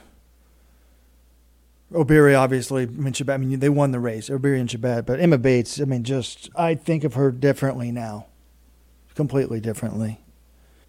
And then, then there's another name we haven't mentioned. And normally I'm not praising the seventeenth place finisher, who I didn't even see on the T V. I didn't even see her media day. Was she even there at media day? Sarah Hall. She turned forty the day before the race. Her late career resurgence has been really just impressive. She's adopted three kids. It just sounds like a great person. Four kids. Excuse me. Apologize to the fourth. And for so long, she was like second fiddle to Ryan, her husband, and now she's the marathoner. But she's never run well in Boston. She doesn't do well in hills. She's been hurt a lot. She had the biggest injury of her career last year. And just to see, she ran two twenty-five forty-eight. I mean, normally that gets you in the top ten for sure. This year it gets you seventeenth because the field was so de- so deep. So I just thought it was a really good run for her. And I don't think she's going to make the Olympic team. I've said that I don't think that, unfortunately, if you've been trying to make an Olympic team for twenty years and you've never made it, it would be cool if a Sarah Hall or a Akira D'Amato did make it, but I don't think that they are. And But I think this puts her back in the hunt. I know she's, she's minutes behind Emma Bates, but three and a half minutes. Wait, wait, wait. She, she got beat by on. Nell Rojas. She beat Emma Bates at World. She was fifth at the World Championships last year. And now she's getting beat by Nell Rojas and smoked by Emma Bates in Boston. And that puts her back in the conversation. I'm struggling to follow your logic. This isn't a course that's good for her. Like, it's just, I was afraid with the injury and everything, she was going to fall off the face of the map. She's turning four, she turned forty the day before the race. And I just thought, why is she even running this race? And instead, she ran it and did great. And she put out some nice comments on Twitter. When I signed up for Boston, I couldn't even run. I couldn't fathom, fathom slamming down the hills, an I T band's nightmare. I did in faith. I could get ready. I did in faith, ready, the thing that I could get ready in time to learn the course for the future. I'm so glad I didn't miss this. And she said something yesterday, really proud of that one. Fought every day to make it to the line and every mile out there. I kept believing even when everything went wrong, this buildup. Ran my race with joy. Had so much fun out there. It's just great to see someone to get over the fifteenth or seventeenth place thing. And I know some people need the money. She doesn't obviously need the money. Some of these other people do. But like say, that was a personal triumph. And normally I'm about the results and the winners and the losers. And I'm sure there's a lot of personal triumphs that we don't notice because they're not really a truly elite, but I just was inspired by that as a, as someone who's all, about to turn forty this summer.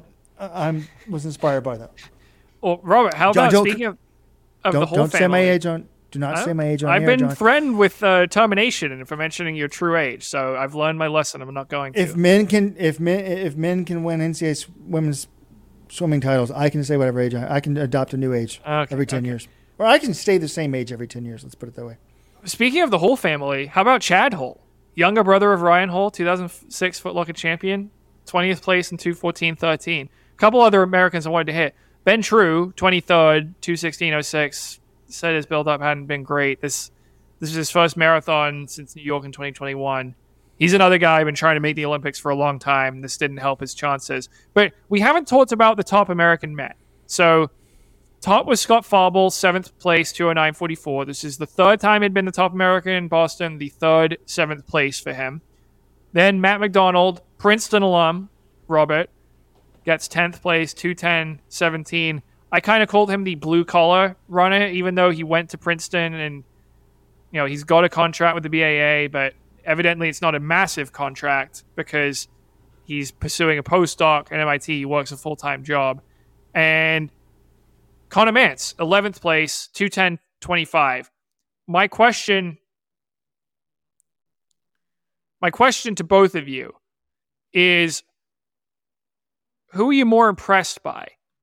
Scott Fauble, who was seventh, the top American for the second year in a row in two oh nine forty-four, or Conner Mantz, who ran up with the leaders into the second half of the race. He was on pace for two oh eight. He gave, he put himself in position to do something really special. Was on two oh eight eighteen pace with two miles to go, at twenty-four miles, and just totally fell apart. It was blacking out, barely made it to the finish line at the end. Who were you more impressed by, the guy who actually got the seventh place result and finished the top American, or the guy who put himself in the mix with the leaders for the longest time? Another easy question, John. So easy.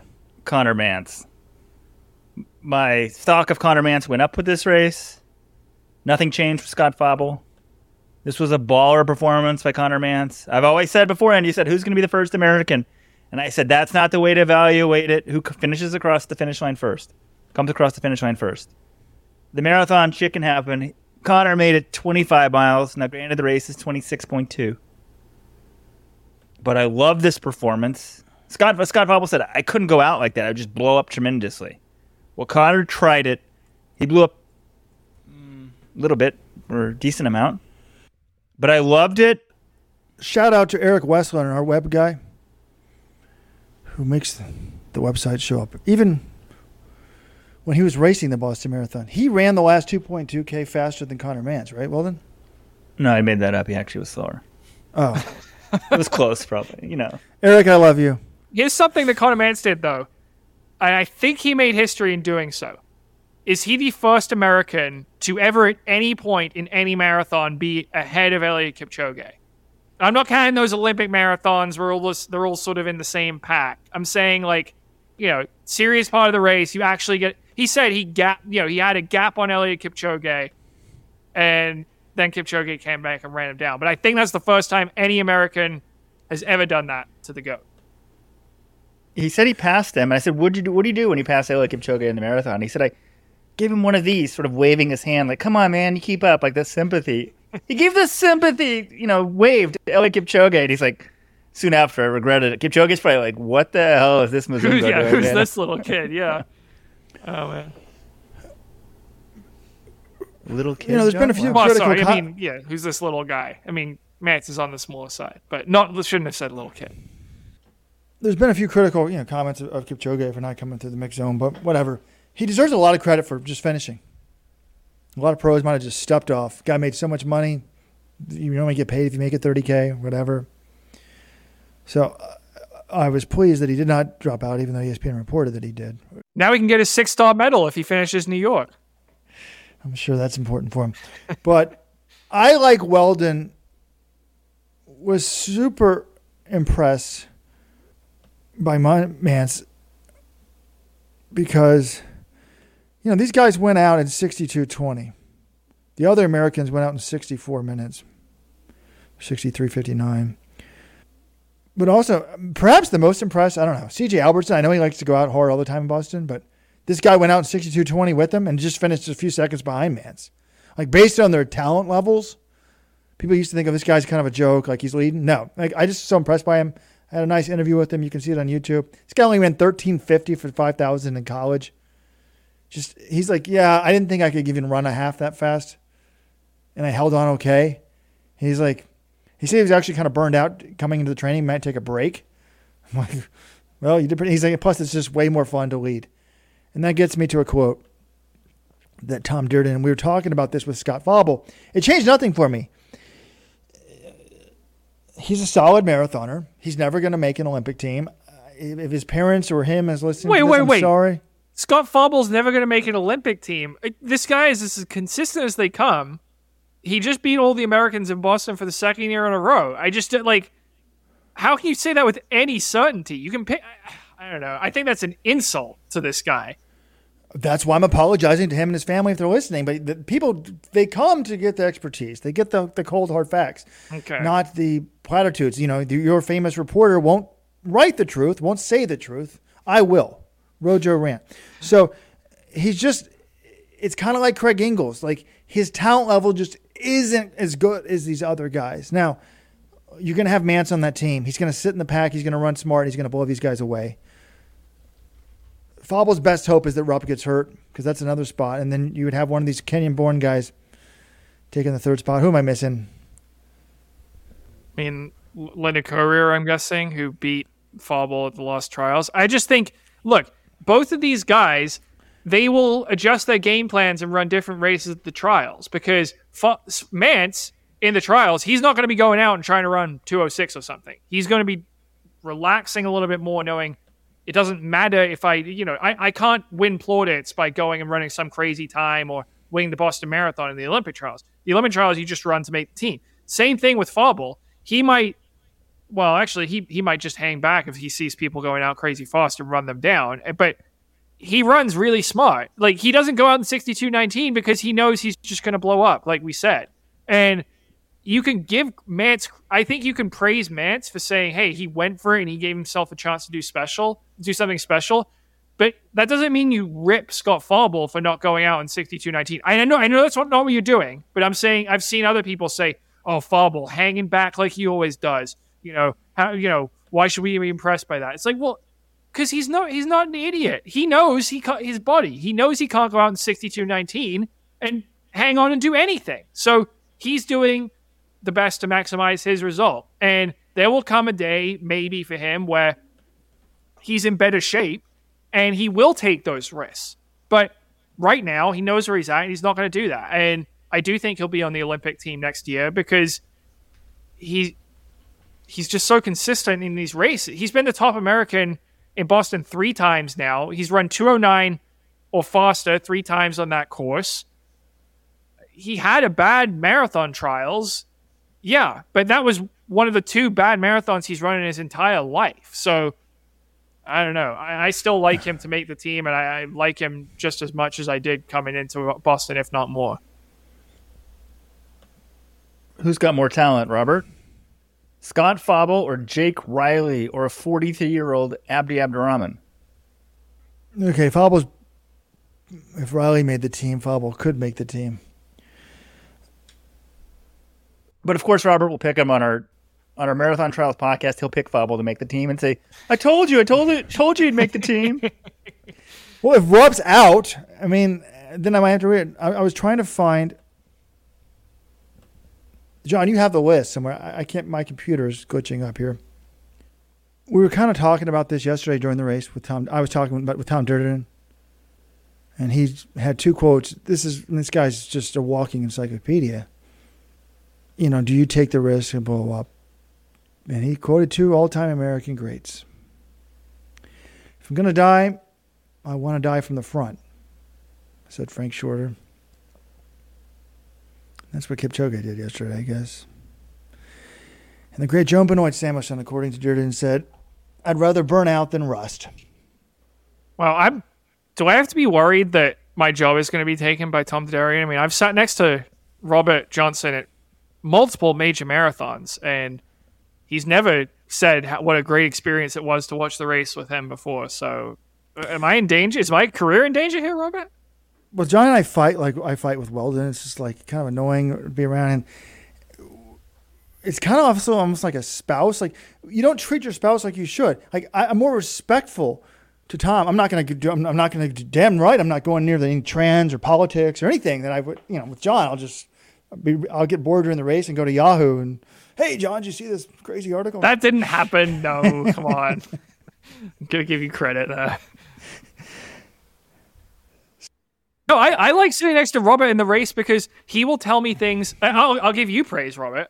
I like sitting next to you because you'll tell me things I don't learn from watching these broadcasts or these feeds. You'll be like, "Oh my God, they just ripped a four twenty-three," or "Look at what happened. Let's what happened. This person's totally blowing up." We would say this person split that pace and they're on this pace to run. You know, they're running a crazy pace right now. You, you give me the data and the stuff I want. I mean, this is why fake Josh Kerr could have a point. Robert notices this stuff, and it's stuff that makes you a smarter running fan. Thank you, John. Now, no, I, I I've. Well, the four twenty-three was good because I got on the message board before it even happened. Sean Hartnett has sent me this amazing topography map. And I was like, everyone, just remember, we're about to enter the fifteenth or sixteenth mile, whatever it is. And it's way, way, way downhill. So it's going to be way, way, way fast. And it was. And then I knew it like probably five minutes before they got to it on the broadcast. But, John, no, I've enjoyed races with you. There's been big races. I think it was even in Tokyo. But I know there's been a number of times, like the biggest races of them all, you know, a lot of these events, World Championships, Olympics, we're super busy. We're watching on a screen in a basement, to be honest. But we have, unlike a lot of people, we have a let's run policy. If it's a huge, huge race, you have to see it in person. So we're sorry, whoever, it doesn't matter. Sorry, Molly Huddle, after the twenty fifteen Worlds when you got missed out on the medal, but we had to go up and watch Evans Chebet run for gold that year. Stuff like that. And I think it was in Tokyo. There was one big race, and I just, wherever you were working in the thing, and I just came down and said, "Next year, why are you sitting here?" And I was like, "Because I want to watch the race with you, because I feel like you know so much." And you just, you get, that's like sitting with Tom. You just get the more information, the better. It makes it a much more enjoyable experience. And being a broadcaster would be hard because I, I wouldn't, if I'm doing the broadcast live, I wouldn't have time. But maybe they should just put us in the broadcast booth. I mean, they have statisticians, statisticians. Like the other thing they kept saying was, "No, the times don't count in Boston, but it's really important that Emma Bates hold on for the top five here because then she'll get the Olympic standard." And I'm like, the moment they said that, I'm like, first of all, I'm not worried about any American needing the Olympic standard for the marathon because We're going to send three, almost certainly. But I get it. You can maybe mention it. But even if you don't know point number one, point number two is, doesn't she already have the standard? She ran two twenty-three at Worlds. And the fact of the matter is, yes, she does have the standard. Wait, wait, wait. No, no, no. I'm looking at the qualifying standards here, Robert. We were complaining about this yesterday. According to the Let's Run article, when these Olympic standards came out, the marathon qualifying window began November first, twenty twenty-two, twenty, sorry, November first, twenty twenty-two, which is after the World Championship Marathon last summer. Oh, I stand. I, oh, wow. See, I would have blown the broadcast. I would have looked like a fool. I apologize to everybody on E S P N. And I need to, oh, can you delete those posts on the message board? They got like fifty upvotes and only two downvotes. No, we looked it up yesterday, though, John. We didn't look it up. I we kind of I assumed when you told me that you knew what you were talking about, but I should have actually double checked. All right. Well, does he want me to delete this from the podcast? I mean, okay, we're talking about Boston and unique. No, but I well, can I say one thing? I would rather have a strong opinion and be wrong occasionally than to be like most people in the modern world and have no opinion. That's what my great friend. I mean, I almost said her first name instead of saying the former Hillary Clinton speechwriter because everyone. Th- Uh, excuse me, liberal former Hillary Clinton yes. speechwriter. I'll say her first name. I'll say, I'll say her first name. My great friend Victoria. She's like, that's why we get along so well because our opinions are often different. She's like, Robert, everyone I talk to, particularly in D C, they don't have opinions about anything because they're scared to have opinions. They've got to fit in and mold and be cowards. All right, Weldon and I both need to be out of here in thirteen minutes. Do we want to talk about some of the sprint action? Wait, you both have to leave in thirteen minutes? Well, real quickly, I wanted to talk about progress for the sexes in Boston. For a long time, we've had the Wellesley, what's it called, John? Mile? Scream tunnel. Scream tunnel. Scream tunnel. And usually some male runners get kissed by the females there, and I'm wondering if that's something that's going to go by the wayside in this age.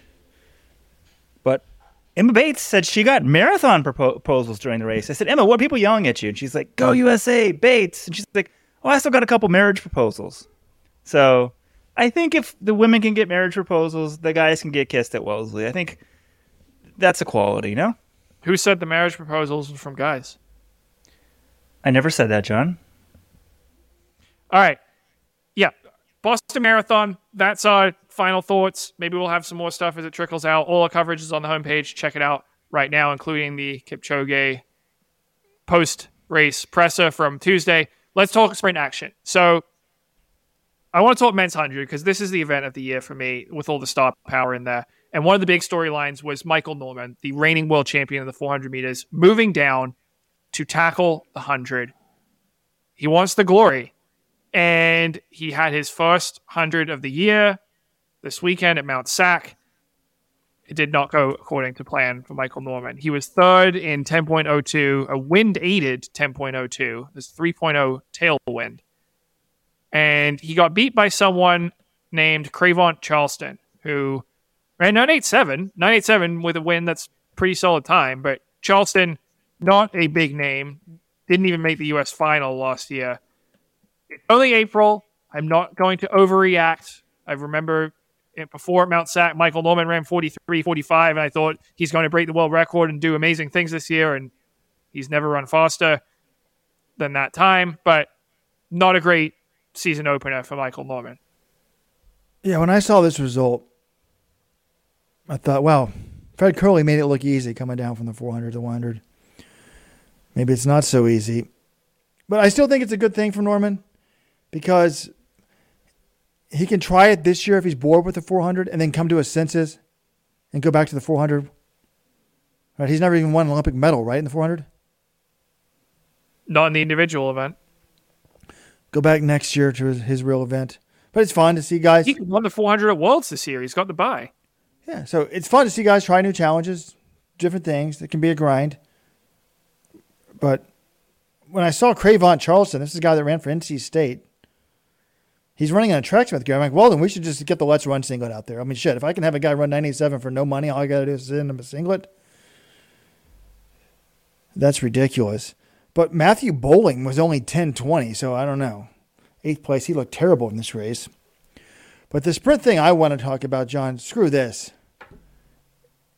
is the war that has erupted on this internet. And I really hope this happens. Oh, I'm I'm calling it right now. These two won't race. Well, I guess, yeah, Curly's not even, not, neither of them are Nike athletes anymore. So I was going to say they'll run at the pre-classic. Also, the pre-classic is in September. So they can't be forced to race by their contract. I don't, I think we're going to get a twenty fifteen situation where it's no, Marcell Jacobs and Fred Kerley aren't going to race to the World Championships. Now, who knows if they're going to be sort of the top two guys, but it's the reigning world champion and the reigning Olympic champion. And the situation that happened is this. A few days ago, Fred Kerley was on a podcast. They were asking him, what do you think of Marcell Jacobs? He was the silver medalist at Euro Indoors this year. And Kerley wasn't too impressed. Well, yeah, they were kind of like, what'd you think? You know, he admitting that he didn't do well. Yeah. And he said, indoor is indoor. The real dogs come and play outdoor. And then they said, you know, is Jacobs, a, is he a real dog? And Curley said, I don't think so. I'm just going to be truthful. I mean, to me, that's an insult. This guy's the Olympic champion, and he beat Christian Coleman indoors last year in the sixty. He wasn't hurt last year. I think that's kind of a ridiculous statement. Jacobs catches wind of this and starts using dog terms on Instagram. He says, the lion doesn't turn around when a small dog barks. Easy run today so as not to scare small dogs. And then really takes it up to another level. And he posts a picture of the finish line at the twenty twenty-one Olympics in Tokyo, Jacobs beating Curley, who was the silver medalist. And he said, whenever you want and wherever you want, but remember that when it mattered more, it ended like this. I mean, that's kind of a mic drop right there. Curley sees that. He's not thrilled about it. He starts responding on Twitter. He says, make it happen. I want one v one, no one else, just him, him alone. And he's calling him out for ducking races. Remember, these guys were supposed to race four times last year, and Jacobs pulled out because of food poisoning and then injury. So they didn't end up racing at all. They haven't raced since Tokyo. But the reason why it's exciting to see, but I also don't think it's going to happen because then the people are like, all right, let's put this together. Like everyone in the world wants to see this race. And then Curley says, talk to the agent. If you don't got six figures plus, we ain't talk. So he's expecting at least a one hundred thousand dollars appearance fee to make this race happen. I just, is there a race that's going to shell out six figures plus for both of these guys in one hundred? I'm I'm not sure that there is. They should. And it's this is the opportunity of a lifetime. You tweeted out the Diamond League. The Diamond League should say, you know, hey, we have a lane, whatever. And then they say they have to be paid. Oh, I thought it was just mano a mano. I want to see these guys race a match race. I love the Michael. Back in the day, young people, Michael Johnson, he was a two hundred Olympic champion. Donovan Bailey was a one hundred meter Olympic champion. They had a one-on-one race at one hundred fifty meters. Paper, I don't know if, no, it was on A B C. They got like five hundred thousand dollars. So I think the money could easily be out there. Shit, you could make it pay-per-view and, and charge a little bit. I would also really like, and I think they can make a ton of money. I don't like M M A. I've never really, I don't think I've ever paid to watch M M A, but I would pay to watch these two guys go at it. People are like, oh, he'll kick your ass. I forgot what someone on the internet was saying that, oh, they said Curley would kick Jacobs' ass in a fight. He's bigger. He's six three versus six one. I would love to see that. Just I, I would watch that. Just so, wait, you watch an M- You're saying you pay to watch them do an M M A fight against each other? Yeah, people are watching this guy Jake Paul fight him. I would pay to watch that. I think they can make millions. Like, wouldn't if they get a big enough name? They're not as big a name as Jake Paul. Not even close. Yeah, but anyways, Curley Curley did disrespect him. Of course, he's a big dog. He won the damn Olympics, and he can unless Fred Curley wins an Olympic gold medal or sets a world record, he will forever be apologizing to, to Marcell Jacobs. I, I love this. It's great for the sport. We need more of this. I would love to see the match race. Yeah, I don't think John realized we're talking about them having an M M A fight between each other. I don't want to see that. I don't want to get them injured for the World Championships, but I would pay to watch a match race. Hell yeah. And honestly, maybe that's their best. I think Michael Johnson essentially on Twitter is like, I don't think the money's going to be there for both of you guys to get six figures for this kind of race. He's like, get your agents together, get them to sign a promoter and market this thing as a pay-per-view. And then one, you would get an actual idea of what the market is for this, and maybe you get a more realistic idea of your value. And two, this thing would actually happen, and we can hype the shit out of it, and then we can watch it. Be great. I they need to race before Worlds. I mean, it, okay, it's going to be kind of cool if the t- anticipation's building and they're both running well this summer, but no, I want to see them run in May or run, run in May or June. Have a home and home. one in the U S and one in Italy, and then to be settled in Budapest. Oh, I am excited about this, though. I think it's pretty exciting for the sport. But one, neither one of these guys is that big of a name, right? I mean, I think they're they just well, they're the reigning global champions in the hundred, like globals globally. No, but in track, yes, the huge in the huge names in track.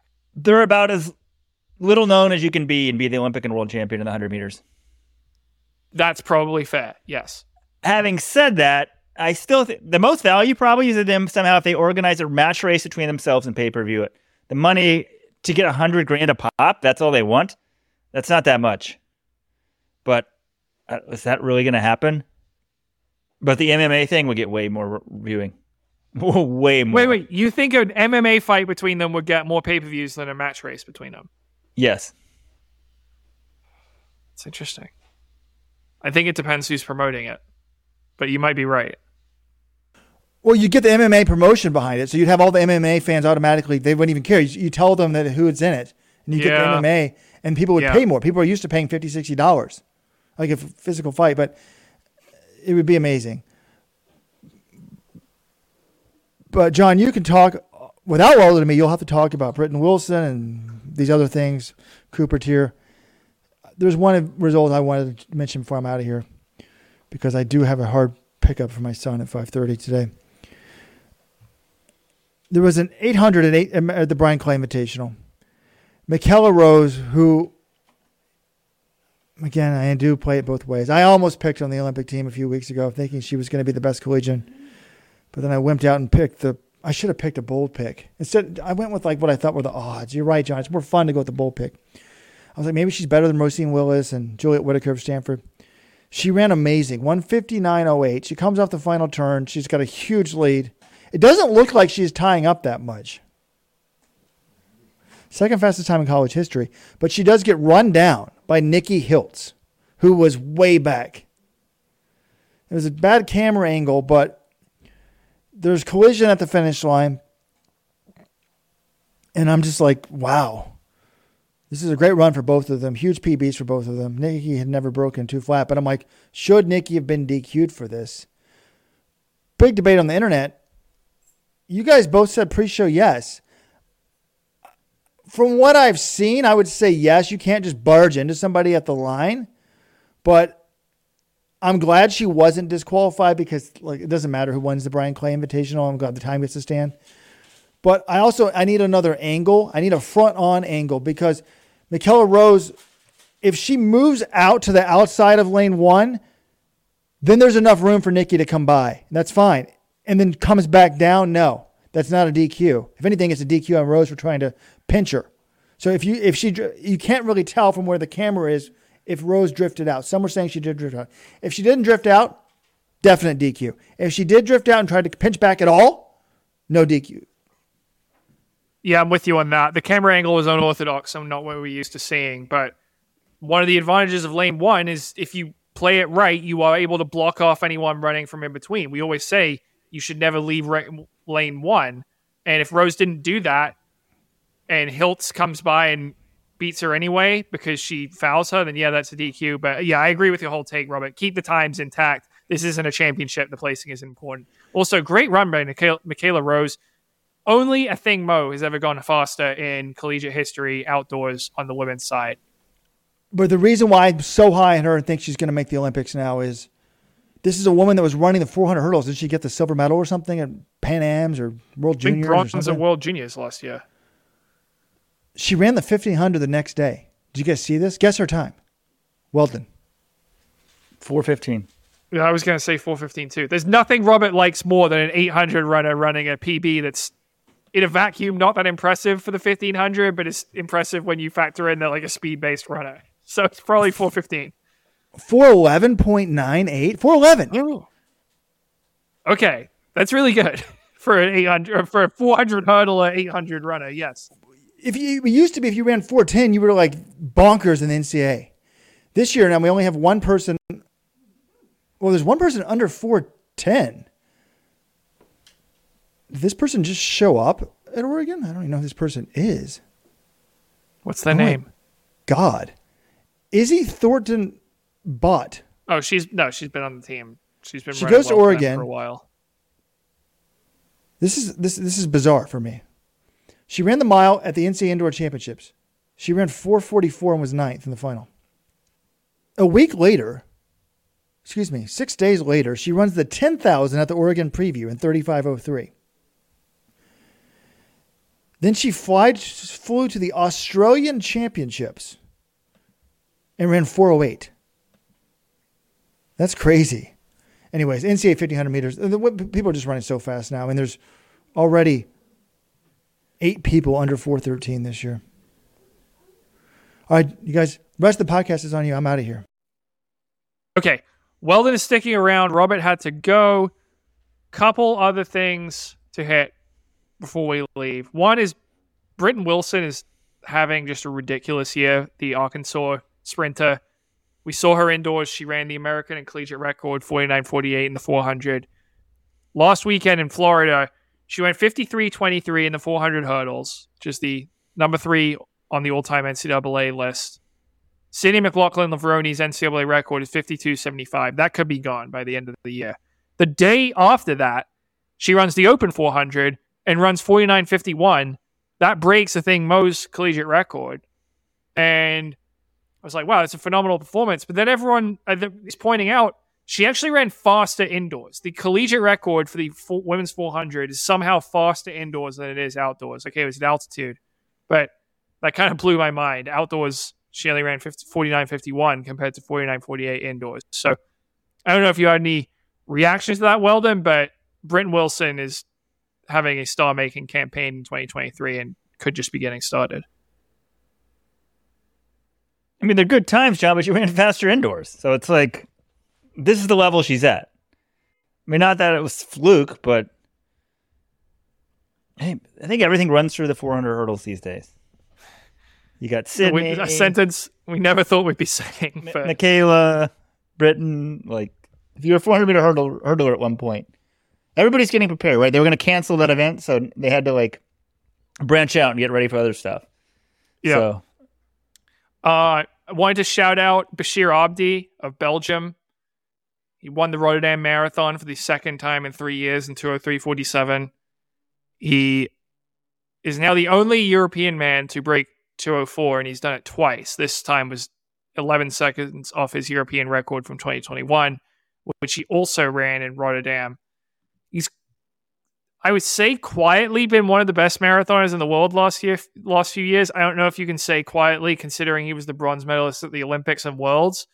I feel a bit like people don't talk about him quite as much because he has, doesn't have these big major wins, but he's running two oh three multiple times now. He's pretty much always on the podium at some of these big time races. And I think just deserves some props. Yeah. I mean, I'm not, he's under the radar for sure. Okay. Final thing. This is, this is the more, inter- most interesting result. I think of this sequence, at least in terms from a distant perspective. Well, maybe it's not the most interesting, but I want to talk about it. Cooper Teare, three thirty-four, at the Brian Clay Invitational. And I, I'm surprised. I, I feel like I'm surprised, but I shouldn't be, because pros, U S pros don't usually run three thirty-four in April, except Cooper Teare did it this year, and he also did it, well, last year he did it on May sixth, but it was still pretty early in the season. But I watched this race, and I was just like, oh, wait, this is why Cooper Teare runs the fifteen hundred. Like, most Americans struggle to run this fast at any point in the season. You know, it's always a big problem for people hitting standards and that sort of thing.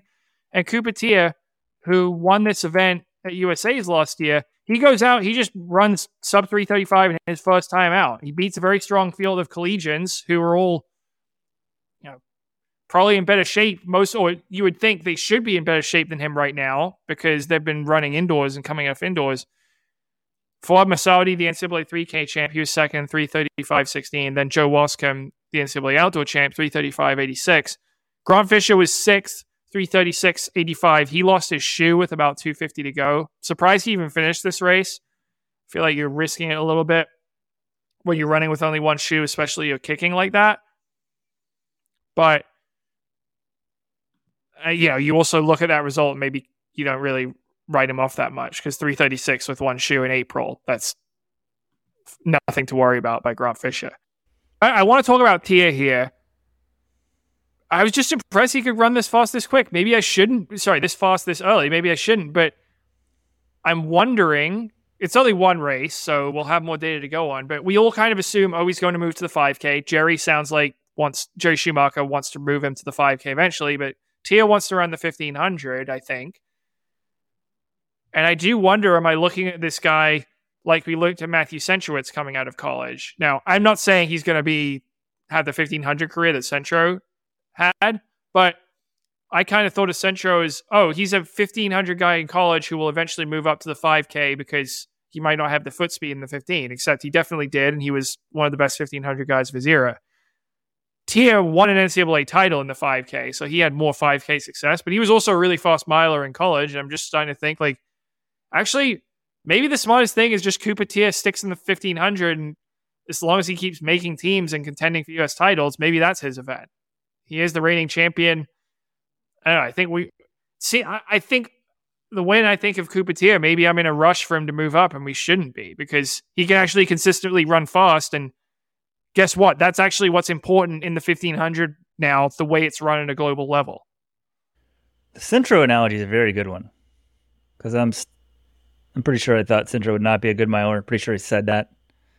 Kept waiting for him to run up, move up to the five K. I remember some guy at Oregon. I think some guy who works for Runnerspace was like, when he's in college, like, oh, he'll be a fifteen hundred meter runner, and I'm like, you idiot! What do you know?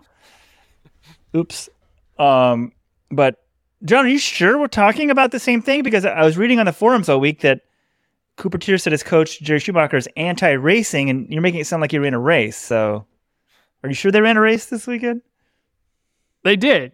He did say that. He said Jerry's basically anti-racing, and I mean, Cooper ran a few races indoors this year. Jer- Grant Fisher went out to Europe to run indoor races. So I know we have kind of bashed Jerry and P T C for not racing as much in the past, but they sent Grant Fisher to Europe. How many other pros went to Europe in, to run fast this year? I know Yared Nuguse, but not a lot of American distance runners went over that. So I'm going to refrain from doing too much of that right now.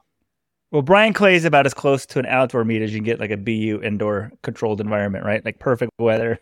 Yeah, yeah. Uh, more more people are going there. But I, I'm just impressed when the pros who know they have to be peaking for July are able to go and beat really good collegians who have just kind of semi-peaked for March and are going to be peaking for June. So great run for Cooper Teare. He one hundred percent should run the fifteen this year in my book. Yeah, I think, well, I mean, if he goes out and busts some crazy five K, maybe I'll change my mind, but right, yeah, if I had to say which event should he do right now, I think he should run the fifteen, I think he will run the fifteen, and I think he wants to run the fifteen. So I think it's going to be the fifteen hundred. All right, well then, lot to talk about this week, but that's what happens when you have a crazy Boston Marathon. I mean, all these track results were coming in, and I'm like, wait, there's track going on? Like, I, I thought the entire running world would shut down outside of Boston, but apparently they kept having these races, and people were running fast. So that is our Boston Marathon episode. We didn't even have time to talk about another stacked marathon that is coming up on Sunday. That is the London Marathon. But that's what the Friday fifteen is for, people. If you are not a subscriber, now's your chance. Let'sRun.com slash subscribe. You get access to our podcast. You get a t-shirt. You get all our articles, even the ones behind the Let's Run dot com subscriber paywall. They're all accessible to you. And we will do our blowout boots on the ground London Marathon preview show on Friday. I'll be there for the press conferences. I'll talk to Safan Hassan, to Mo Farah, Kelvin Kiptum, Bridget Kosgei, Perez Jepchirchir, loaded, loaded fields. We'll have the full scoop and break that down for you on Friday ahead of the race on Sunday. When do you get there, John? I fly out Wednesday. I get there Thursday morning at about six thirty in the morning, and then the press conferences that afternoon. So some hoping I can fit in some sleep at some point there, but it's, it's it should be fun. And of course, Sunday after the race, Brighton and Hove Albion versus Manchester United in the F A Cup semifinal. Now, John, like, what if there's some like weird weather event and they have to postpone the marathon a few hours and it's going to conflict with your soccer match? Oh, geez. Uh, Let's just hope that doesn't happen. Well, then, I mean, I have a professional, you, you guys flew me out to cover the London Marathon. I think I'd have to cover the London Marathon, but uh, let's just say I, I don't want that to happen. But hey, John, we've always said, we want you to be a fan. You know, we want you to be a running fan, but if you're so passionate about another sport that you blow off the London Marathon because you have to get to the F A Cup semifinal, I think I might respect that. I mean, I'm not overstating this by saying this is one of the biggest games in the history of Brighton and Hove Albion. We're playing Manchester United at Wembley for our shot at our first F A Cup final in forty years. It, the stakes couldn't be much higher. So I will be working hard to finish that race recap on time and then booking it up to Wembley for the match. Crystal Palace, we had an F A Cup final versus Manchester United. So did we. We lost, oh. just like you guys did. We uh, we at least took them to a replay. So we went up. You guys John. lost in extra time, right? Yeah, we took the lead, and Alan Pardew did the biggest jinx of dance. all time. Yeah, yeah, thanks. Dwight Gale missed the sitter; could have won it for him. Love you, Dwight. Still the best best football player in the championship. All right, all right. everyone. Until Friday, talk to you then.